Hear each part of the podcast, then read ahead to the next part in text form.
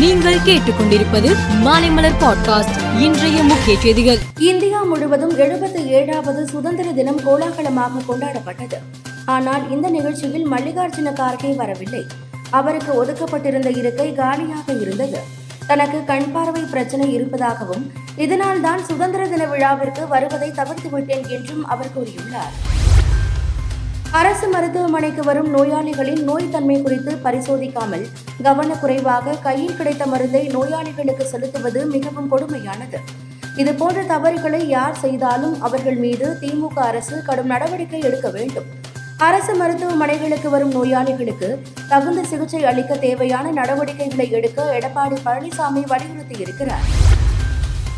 சுதந்திர தினத்தையொட்டி ஆண்டுதோறும் கோவில்களில் சமபந்தி விருந்து வழங்குவது வழக்கம். அதன்படி இந்த ஆண்டும் கோவில்களில் அறுசுவை உணவுடன் கூடிய சமபந்தி விருந்து சென்னையில் இந்து சமய அறநிலையத்துறையின் கட்டுப்பாட்டில் உள்ள முப்பத்தி இரண்டு கோவில்களில் இன்று நடைபெற்றது. தமிழில் டூ பாயிண்ட் ஓ படத்தில் ரஜினிக்கு வில்லனாக நடித்தவர் அக்ஷய்குமார் இந்தியில் அதிக சம்பளம் பெறும் முன்னணி கதாநாயகனாக இருக்கிறார்.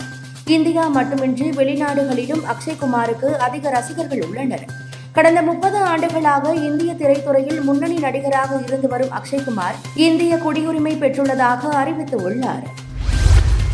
பெண்களுக்கான உலகக்கோப்பை கால்பந்து தொடர் ஆஸ்திரேலியா மற்றும் நியூசிலாந்து நாடுகளில் நடைபெற்று வருகிறது. காலிறுதி ஆட்டங்களை தொடர்ந்து இன்று முதல் அரையிறுதிப் போட்டி நடைபெற்றது. இதில் ஸ்பெயின் மற்றும் ஸ்வீடன் அணிகள் மோதின.